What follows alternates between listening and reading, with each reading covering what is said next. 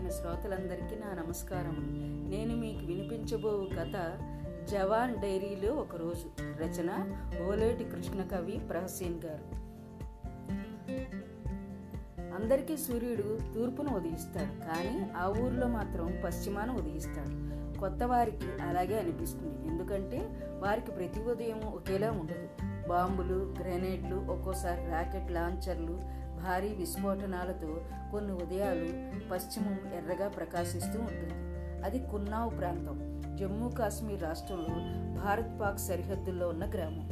సుమారు ఐదు వందల ఇళ్ళు రెండు వేల వరకు జనాభా ఉన్న గ్రామం ఎత్తైన కొండల మధ్య విసిరేసినట్లు ఉన్న చాలా చిన్న చిన్న గ్రామాల్లో ఒకటి. షేక్ నజీర్ తన భార్య కుమార్తె హసీనాతో జీవించే ఒక చిన్న పెంకుటిల్లు అది.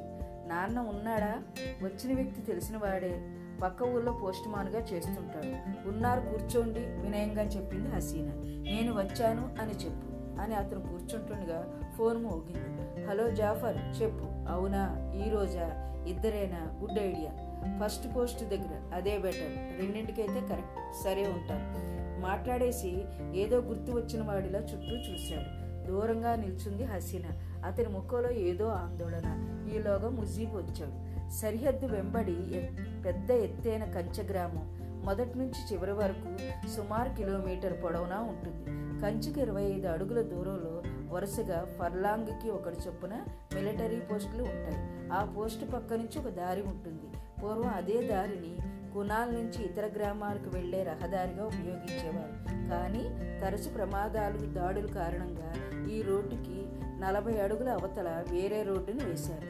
అప్పటి నుంచి ఈ పోస్టులు పక్క నుంచి ఉన్న రోడ్డుకి జనాలు వెళ్ళాల్సిన అవసరం లేకపోయింది. దానిని కేవలం మిలిటరీ అవసరాలకు మాత్రమే ఉపయోగిస్తున్నారు. అక్కడ సుమారు పది పోస్టులు ఉంటాయి. ప్రతి పోస్టులో ఇద్దరు జవాన్లు ఉంటారు. అలాగే మరో ఐదుగురు జవాన్లు రాత్రంతా పెట్రోలింగ్లో ఉంటారు.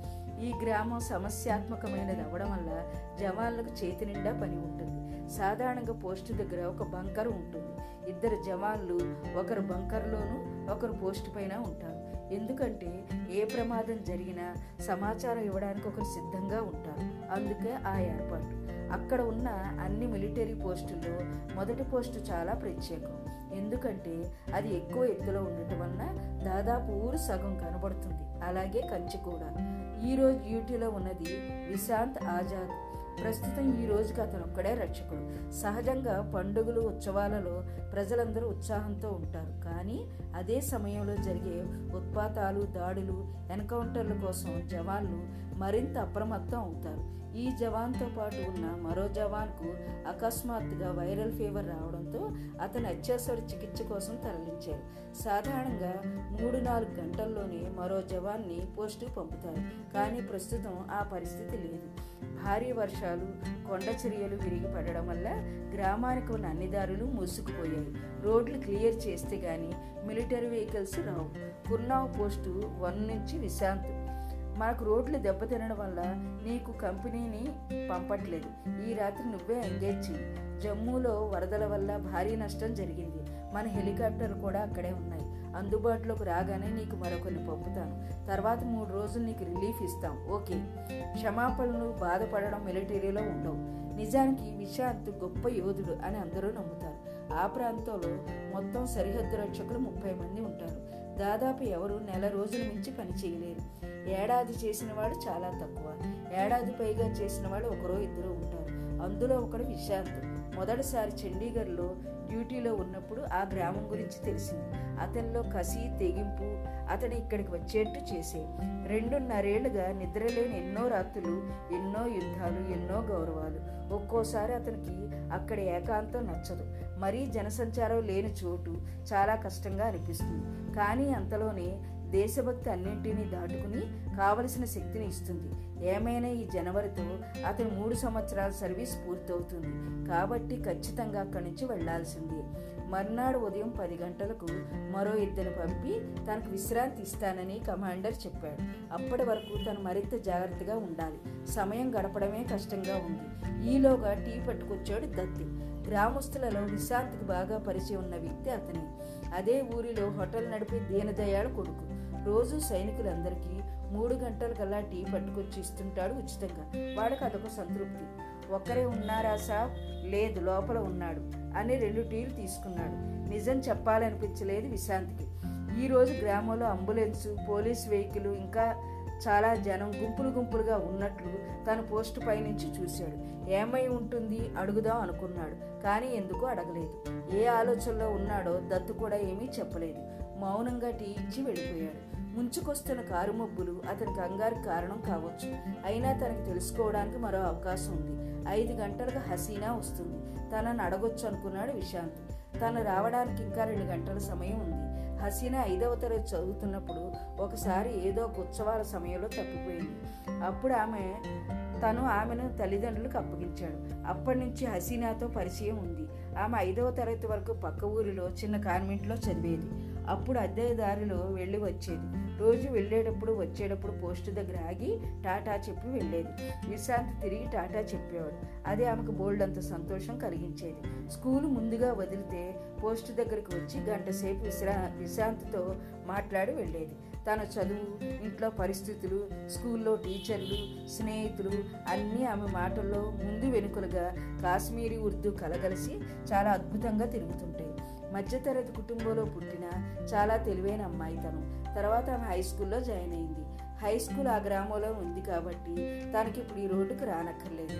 పైగా కొత్త రోడ్డు వేయడం వలన ఇక ఈ రోడ్డుతో పని లేదు.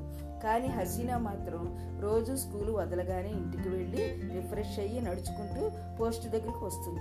టాటా చెప్తుంది ఒకవేళ విశాల్ బంకర్లో ఉంటే కాపలా ఉన్న మరో జవాన్ను తన్ని పిలుస్తాడు. విశాంత్ బయటకు వచ్చి టాటా చెప్పే వరకు వెళ్ళదు. ఆమె రాలేదంటే ఏదైనా వరదలు రావడమో లేక అనారోగ్యం రావడమో జరిగి ఉండాలి. అంతే మిగతా అన్ని రోజులు ఆమె అటువైపు రాకుండా ఉండదు. వచ్చేటప్పుడు అప్పుడప్పుడు జామకాయలు యాపిల్స్ తెస్తుంది. అవి వాళ్ళ ఇంటి దగ్గరే దొరికేవి. కొన్నిసార్లు స్కూల్లో తాను తినకుండా తనకు నచ్చిన స్నాక్స్ దాచి మరీ పట్టుకొచ్చి ఇచ్చేది ఒకరోజు విశాంత్ అడిగాడు. నీకు ఈ ఉద్యోగం ఇష్టమా? అవును. అవును వాజీ దేశ సేవ అన్నిటికన్నా గొప్పదని నాన్న చెప్పారు. అంతేనా? నీకు అందుకే ఇష్టమా? కాదు గన్ను పట్టుకోవడం కాల్చడం కాపలా కాయడం డ్రెస్సు అన్నీ ఇష్టం. తాము చేసే సాహసాలు ఎదురైన ఘటనలు తాను చెప్పిన అన్ని విషయాలు ఆమెలో ఒక ఇన్స్పిరేషన్ తీసుకొచ్చాయని అతనికి తెలుసు. తనలో ఒక టీచర్ కూడా ఉన్నాడన్నమాట. తనలో తానే నవ్వుకున్నాడు. నేను సిపాయి. నాయక్ తర్వాత కమాండరు సుబేదారు ఆ పైన కెప్టెను తర్వాత బ్రిగేడియరు ఆ పైన జనరల్. చెప్పుకుంటూ పోతుంది హసీనా. ఆమెకు అన్ని వివరాలు విశాంతి చెప్పినవి నవ్వాగలేదు విశాంతికి. నువ్వు ఇక్కడికి వస్తున్నట్టు మీ ఇంట్లో తెలుసా? ఇంకో సందర్భంలో అడిగాడు. తెలుసు అమ్మకు చెప్పాను. ఆమె ముఖంలో కాస్త గర్వం. ఒకరోజు ఇంట్లో చేసిన జిలేబీ తీసుకొచ్చింది. అమ్మే పంపించింది అని చెప్పింది. దేశం నిండా ఇలాంటి కుటుంబాలు ఉంటే ఇక సైనికుల అవసరం ఉండదు కదా? ఆలోచనలోనే సమయం గడిచిపోతుంది. వాచ్ చూశాడు ఐదు. హసీనా వచ్చే సమయం అయింది. రోజు కనీసం తనతో పది నిమిషాలైనా మాట్లాడకపోతే తోచదు విశాంతికి. గాలితో పాటు తుంపర ప్రారంభమైంది. ఐదింటికి చీకట్లు ముసురుకుంటున్నాయి. ఈలోగా కంచె వద్ద చిన్నపాటి అలికి వెంటనే అప్రమత్తమయ్యాడు విశాంతి. అతను బంకర్ పక్కనే చిన్న చెట్టుకు ఆనుకుని ఒక మంచులో ఉన్నాడు. దూరంలో ఉన్నవాడికి ఆకుల మధ్య అతను కనపడే అవకాశమే ఉండదు. అతని చూపులు చాలా తీక్షణంగా ఉన్నాయి. కంచె వద్ద గుబురు పొదల్లో ఏదో కదులుతున్న శబ్దం ఆకుల కదలిక. ఖాళీగా ఉన్నప్పుడల్లా గార్డులు కొన్ని ఎండుటాకులు వేస్తూ ఉంటారు. అందుకే చిన్న జంతువైనా పెద్ద శబ్దం వస్తుంది. కానీ వర్షం వల్ల శబ్దం చాలా చిన్నగా వస్తుంది. చాలాసేపు చూశాడు. అనుమానాస్పదంగా ఏమీ కనిపించలేదు. ఇంతలో వాన పెద్దదైంది. విపరీతంగా కురుస్తుంది. దానికి తోడు ఈదురుగాలులు హోరు కలగలిసి వాతావరణం భీకరంగా తయారైంది. సమయం ఆరు అవుతుంది. ఇక హసీనా రాదని అర్థమైంది. బాక్స్ తీసి టిఫిన్ తినడానికి సిద్ధమయ్యాడు. ఈలోగా దూరం నుంచి పిలుపు వాజీ! హసీనా విశ్రాంతికి పెట్టిన ముద్దు పేరు. వెనక్కి తిరిగాడు. అక్కడ నిలబడి ఉంది హసీనా. హాయ్ అంటూ వెంటనే కిందకి దిగి ఆమె దగ్గరికి వచ్చాడు. లోపలికి రా వెంటనే అన్నాడు. ఆమె లోపలికి వచ్చింది. తన దగ్గర ఉన్న రెండు తువ్వాళ్ళు ఇచ్చాడు. ఆమె బాగా తుడుచుకుని అతనిచ్చిన చలికోటు వేసుకుంది. ఈ కోటులో నువ్వు అచ్చం మిక్కీ మౌసులో ఉన్నావు. ఇద్దరూ నవ్వుకున్నారు. ఇంత వర్షంలో వచ్చావు. అమ్మా నాన్న కంగారు పడరా? నేను రాత్రికి ఇక్కడే ఉంటాను. చెప్పి వచ్చాను. విశాంత్ నోట మాట రాలేదు. ఏం మాట్లాడుతుంటాను అసలు వాళ్ళ ఇంట్లో వాళ్ళు ఆర్మీ గురించి ఏమనుకుంటున్నారు? చూడు తల్లి ఇది చాలా ప్రమాదకర ప్రదేశం. ఎప్పుడు ఏం జరుగుతుందో తెలియదు. నువ్వు ఇక్కడ అస్సలు ఉండకూడదు. వెంటనే వెళ్ళిపో. ఉదయం కలుద్దాం. అయిష్టంగా మొహం పెట్టింది హసీనా. ప్లీజ్ బంగారు తల్లివి కదా. ఏమైనా ఇక్కడే ఉంటాను. అయినా మా ఇంట్లో ఒప్పుకున్నారు. అయినా మీకు ఇష్టం లేకపోతే వెళ్ళిపోతాను. ఆమెలో తపన. చూడు ఈరోజు పోస్ట్లో నేను ఒక్కడనే ఉన్నాను. నీతో మాట్లాడుతూ కూర్చుంటే అంతే సంగతులు. అవునా? ఇది చాలా మంచి విషయం. మిస్ మేజర్ జనరల్ హసీనా ఈరోజు మీకు తోడుగా ఉంటుంది. చిన్నగా నవ్వింది. ఆమె అమాయకత్వానికి ఏం మాట్లాడాలో తెలియలేదు. తన శత్రువులతో కాదు సమాజంతో కూడా పోరాడాలి. తనని రాత్రి కాపాడడం తనకు పెద్ద పని ఇప్పుడు. అతని ఆలోచనలు తెలిసినట్టుగా ఉంది. నువ్వు నాకేం కాపలా కాయనక్కర్లేదు. నన్ను నేను కాపాడుకోగలను సరేనా? ఆమె మాటలు ఒకంత ఆశ్చర్యాన్ని గందరగోళాన్ని కలిగించి అతనిలో.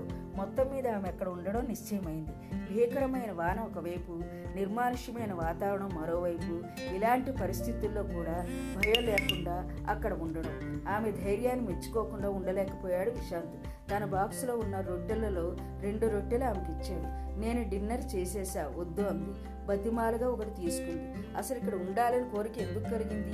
నీకు అసలు సోల్జర్ అవ్వాలని కోరిక ఎందుకు కలిగింది? ఎదురు ప్రశ్నకు సమాధానం లేదు విశాంత్ దగ్గర. నేను ఉత్తినే రాలేదు. నీకు ఒక ముఖ్య విషయం చెబుదామని వచ్చాను. చాలా ఇంపార్టెంట్ మ్యాటర్. సరే చెప్పు. ఈరోజు ఉదయం మా ఇంటి పక్క ఊరి పోస్ట్ మ్యాన్ రహీం వచ్చాడు. అతను ఫోన్లో ఎవరితోనో మాట్లాడడం విన్నాను నాకు అర్థమైంది ఏంటంటే ఈరోజు ఇద్దరు ఉగ్రవాదులు ఈ పోస్ట్ దగ్గర చొరబడబోతున్నారు. అది రాత్రి రెండు గంటలకు.